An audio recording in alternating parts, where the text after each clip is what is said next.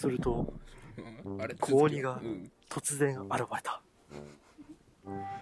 旅人は、く、食われる。と思ったその瞬間、こっちじゃ。こっちへ来い。高2は、旅人を案内した。するとどうだろう。高2が続々と現れてきた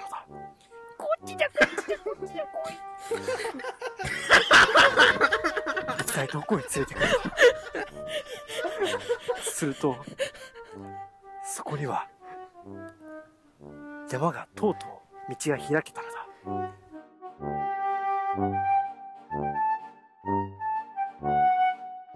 ラジオコケティッシュ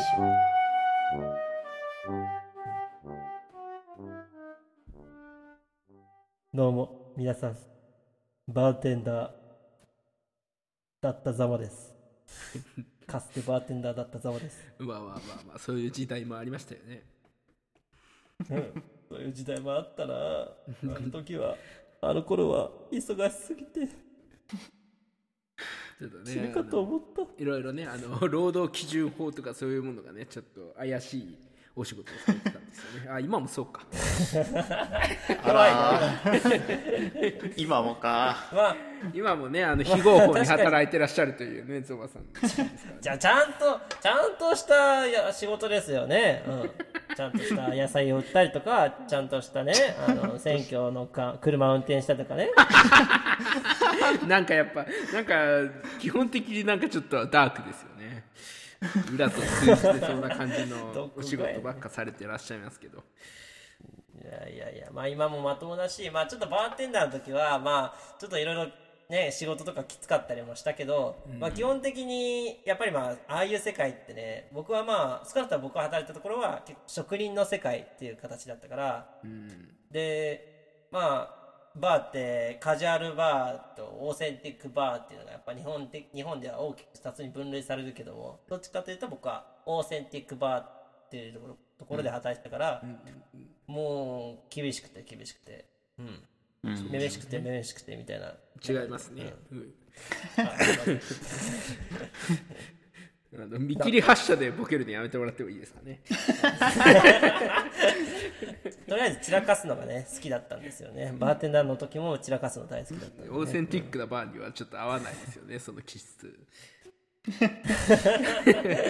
まあた確かにねちょっとね俺似合わねえなと思いながらお客さんにも「なんでお前ここにいるの?」って言われて。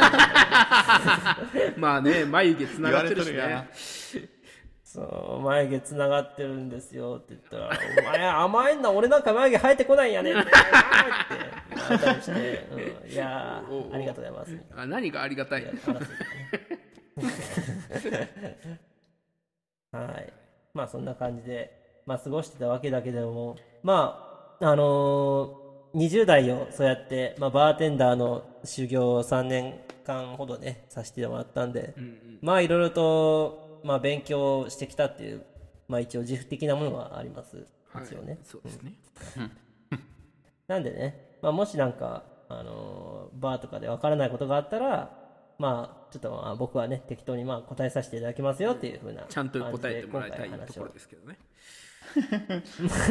まあまあまあね、その時のノリで、うん答えていくかなと。ち。ゃんと答えてもらいたいところなんですけどねノリが大事なんだよ、ノリが。うん、乗らなかったらちょっとね、ごもるけど、うんカットで。いやいやいやいやそんな俺の編集めんどくさくするのやめてもらってもいいですかね はい。はいはい。そうですね。今回はだからまあゾマが話を持ってきてないというかね全然思いついてないからこういう風な形式になったというところはあるんですけど。言うなよ。そういう時もあるだろう。ね、我々もそのまあもう20代後半アラサーになったわけなんですけど。それでも僕の、まあ、僕の周りの文化圏というか僕の友達の中にはやっぱりそんなにで僕は割と、まあ、ゾマから影響されたのかよくバーに行くようになったんですけどここ23年ぐらいは。だけどやっぱりバーとかにやっぱ友達とかと一緒に行くといやバーとか来るの初めてだわっていう人結構いるんですよね。ああそうなんじゃね。そう。だからまあ割とねもし同世代であるとかもしかしたら僕らよりもう少し下の世代の方々がね聞いてたら役に立つ回になるんじゃないかと思ってこのはこの回をちょっと提案してそのまま採用されたという形で今回なってるんですけどそのバーってやっぱりそのまあ特に行ったことない方にとってはやっぱり怖いイメージあるじゃないですか。怖いイメージがあるしそのめちゃくちゃ高いんじゃないかっていうイメージがあると思うんで。でまあ、そのそこでやっぱ大切になってくるのってやっぱ店選び店選びだと思うんですよね。そうですね。店選び大事こですね。このコツをね、ぜひ教えてもらいたいなとは思うんですけどいかがですか、そうですね。店選びいや確かに昨今やっぱりぼったくりバーっていうのはえなんかねネットのまあ噂とかでは聞くとは思うんですけども、実際まあないことはなくてやっぱりあるとこはある、うん。あのそういうお店会話はあったりするけども。まあ基本的にそういうバーとか居酒屋とかってまあ結構カジュアル的な雰囲気の場所であったりとか、まあ結構奥まったところにお店があったりする場所なんで、まあ、ゾマさんの働いてたバーも結構奥まった場所にはありましたけどね まあ僕のところはね、うん、確かにあの住宅地の中でね引き裂いてある感じだったからあのお客さんによってはなんかおなんかおう女の子連れてきたんだよっていうふうにやってきてるお客さんいたんだけど、あの店の前でねあのなんかすごい女の子は逃げようとしてるような感じだったのね。最初入ってくる前に。うん。えー、なんかすごいなんかめちゃくちゃ引っ張ってるけど大丈夫なんかなゾマさんがよくやってるやつですね。あちゃうわら誤解当たるの。ちゃんと僕はやってます。まあそれ置いといて。ちゃんとやってます。はいわかりました。ででも途中で女の人はあのなんか理解したようで2人で入ってきたねんか、あなんか店の前で揉めてたんですけどあの何されてたんですか？みたいな感じでマスターが聞いたら、あの女性の方はあのラブホテルかなんかと勘違いしたんですそんなそんな見た目。まあ うーん。まあ結構奥まった場所だったから。ラブホ近くにラブホあるしね、結構まあオーセンティックで普通の入り口っぽくはなかったから、まあ英国調のね、きっちりとした場所だったから、まあ、そういう誤解もある。まあでもまあそういう店選びってなかなか一見わからないじゃないですか、難しいよね。うん。うん。まあ、確実ないいお店選べるって言ったら、まあ、あの例えばそのバーテンダーの人に聞くっていうのがね一番な大事だなと思うそうですね。それはまあ確かにそうだわ。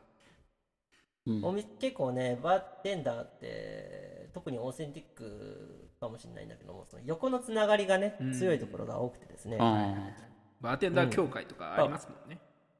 そうそうそうそう。そういった組織もあるしまあちょっとバーテンダー協会苦手だわ嫌だわってなって離れてるとこもあったりするんだけども、まあ基本的にそういったあの横のつながりで、まあ、情報を共有したり共有したりとか、はい。あの 悪そう まあそうやあのね、うん、そうやって仕事仲間としてまあ仕事仲間としては本当にあのやっていくっていうのがあるからまあそれぞれがお店紹介してお客さんがそれでつながっていくっていうふうになって、うん。うん。なんとか盛り上げていこうとしてる流れはありますね。だからまあバーテンダーにあのーなんかいいお店知ってる？みたいな感じで聞いてみたらああ何々ってお店がおすすめですよとか結構バーテンダーさんと仲良くなってたらあじゃあこのお客さんにはこのお店がおすすめやなみたいな形で勧められることもできます。し、ほまあまあまあとはいえそれってセカンドステップじゃないですか。まず最初のバーをどうやって選ぶかってないんですか？そういう指標みたいなものは。うーんそうですね。まあ当たって砕けろなんて言葉がありますけども。おいおいおい。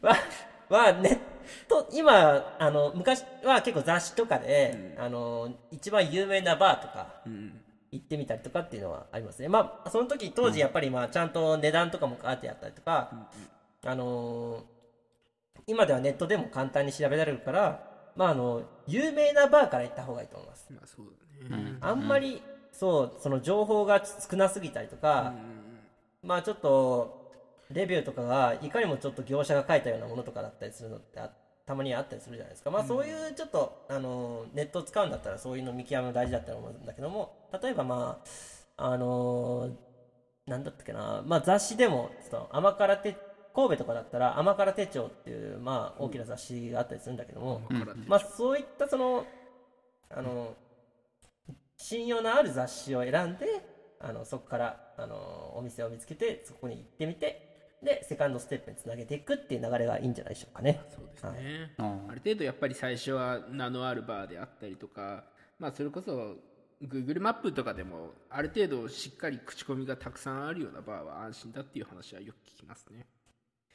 そうですね、うん。あと大会とかであの出場したりとかあのバーテンダー協会に所属しているバーっていう形でもやっぱりそのあたりもあの信頼できるところが多いと思うんで、なるほなるほど。ありがとうございます。でそれでまあやっぱりもう一つ気になるところだろうなっていうのはやっぱ予算のことですよね。やっぱまあ実際まあバーで飲むってまあ普通に居酒屋で飲むに比べりゃもちろん。高いのは当たり前だし、高くなってくるもんだと思うんですけど、どのぐらいの肌感でいればいいのかもしくはあとはあの一杯いくらぐらいになるのかとかあとチャージ料がいくらだとかそこら辺の、まあ、ふわっとした説明でいいんでちょっとなんとなくこういうもんだよっていうものを教えてくれると助かるなと思います。そうだね。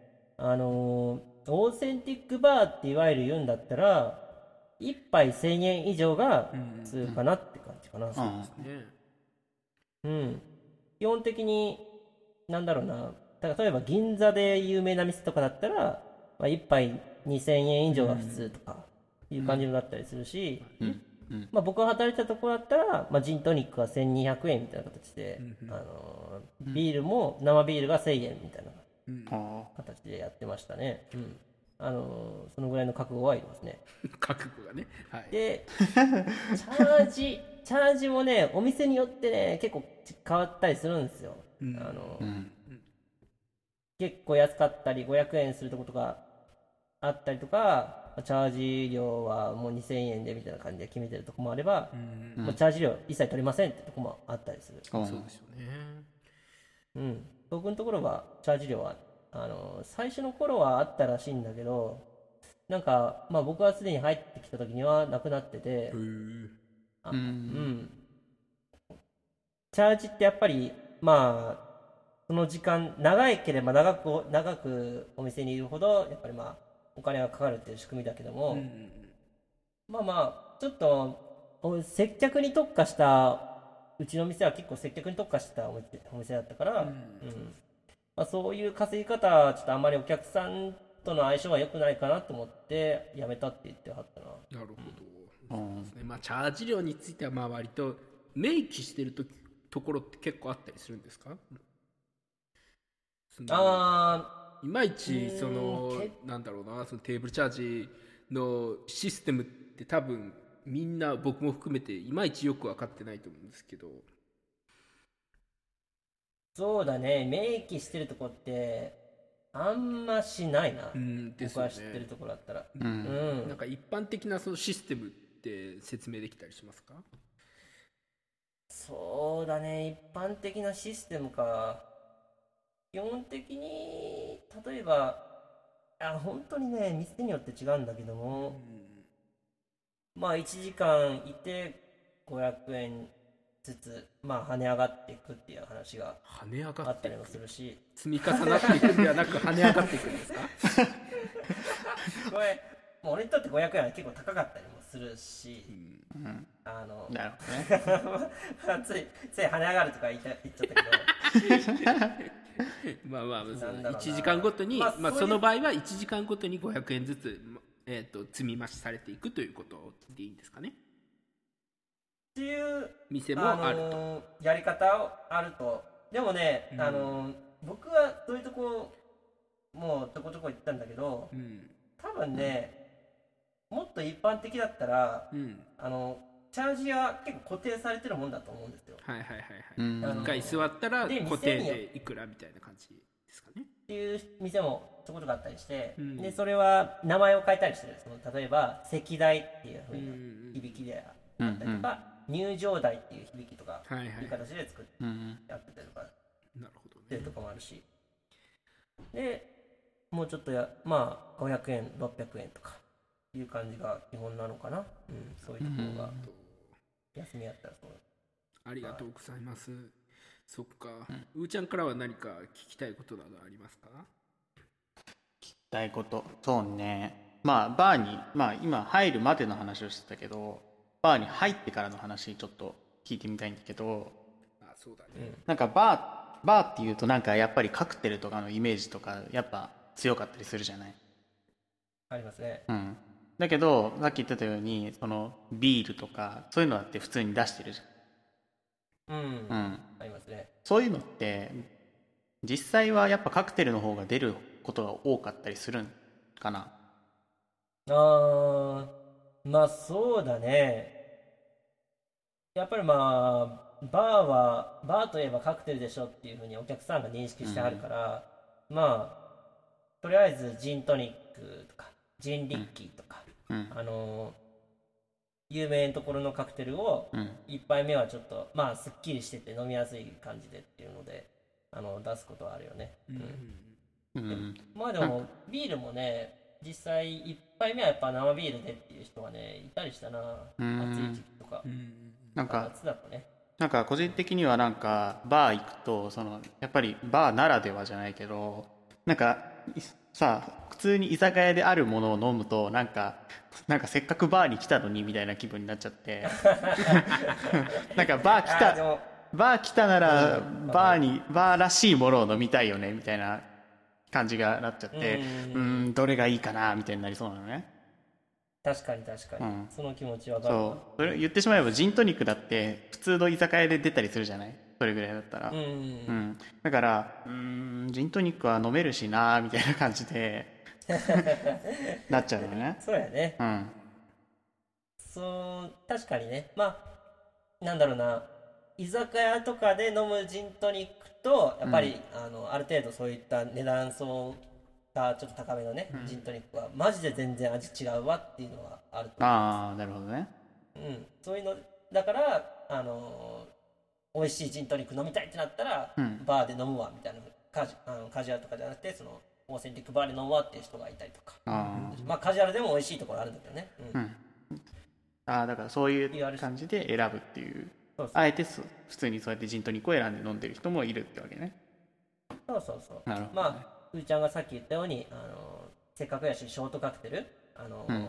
量が少ないあの三角形のグラスあるじゃないですか。うんうん。あのでそのそういうのってやっぱ居酒屋とかではないから作った。やつさ、うん。うん。そうだね。シェシェイカーっていう混ぜる容器を使ってしっかり混ぜたやつを出すっていうのはなかなかないから、まあ、そういうのを、うん。うんあの選ぶっていう人はいたりしますねああなるほどね。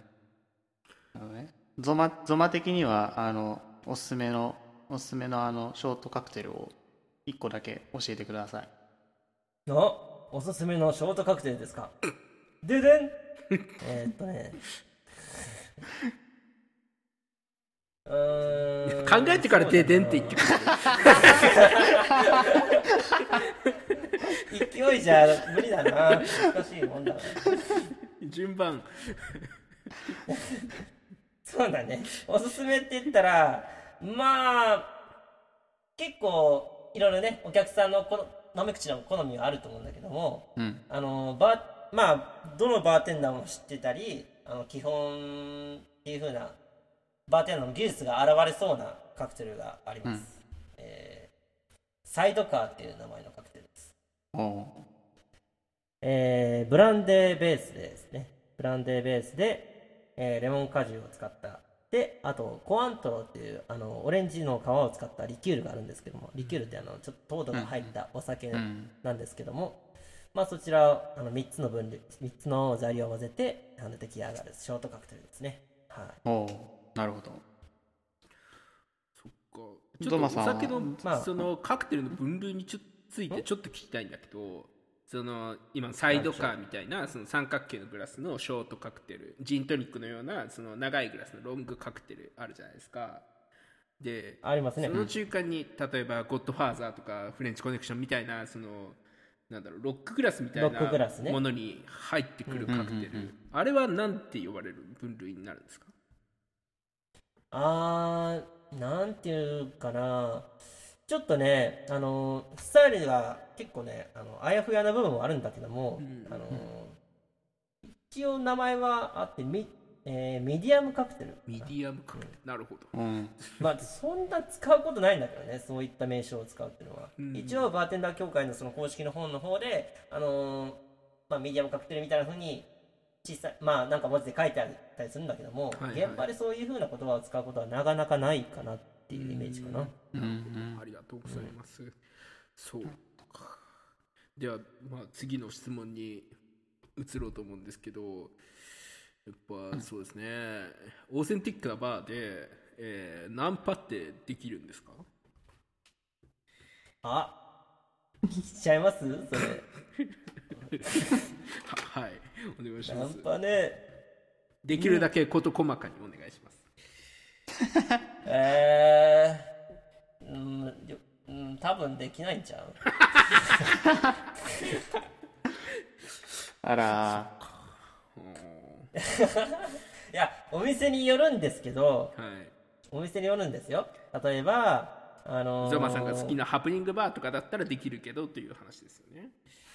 余計なザワさんが好きかどうかわからないんですけども あのなんでしょうねやっぱりもうもう隣同士とかねお酒飲んでたらまあ話しかけたくなったりもするじゃないですかうんうん。うんそういうふうにまあ話しかけたりするっていうのはまあうちのお店でも全然あったりしたしうんその時にちょっと例えば女性側の反応がちょっと嫌そうだなと思ったらまあバーテンダーが入ってあのその男性と女性の1対1じゃなくてあの僕が入ることによってもう3人の構図ができて で女性がちょっと負担減らすみたいな なるほどね。ゾマさんがあの井上陽水の真似をして、ちょっと女性から目をあ その背けるように。ーそっちに気を引くと なるほどね。いや、いろいろ惹かれると思うけどね、逆に。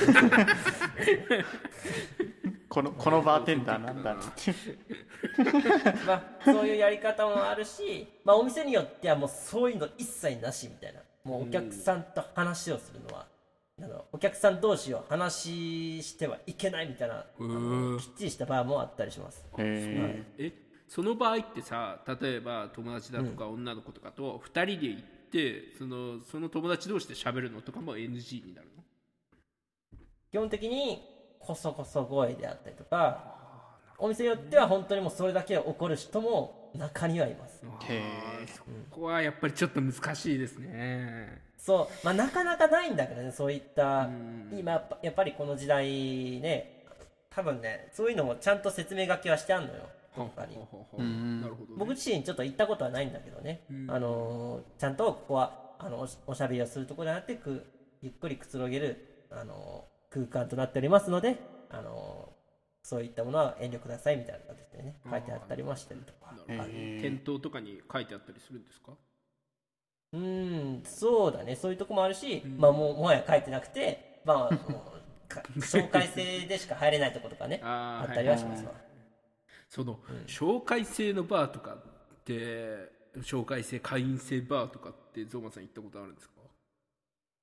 いやないっすね、あら。うん、正直ああいうのってうーんなんだろうな。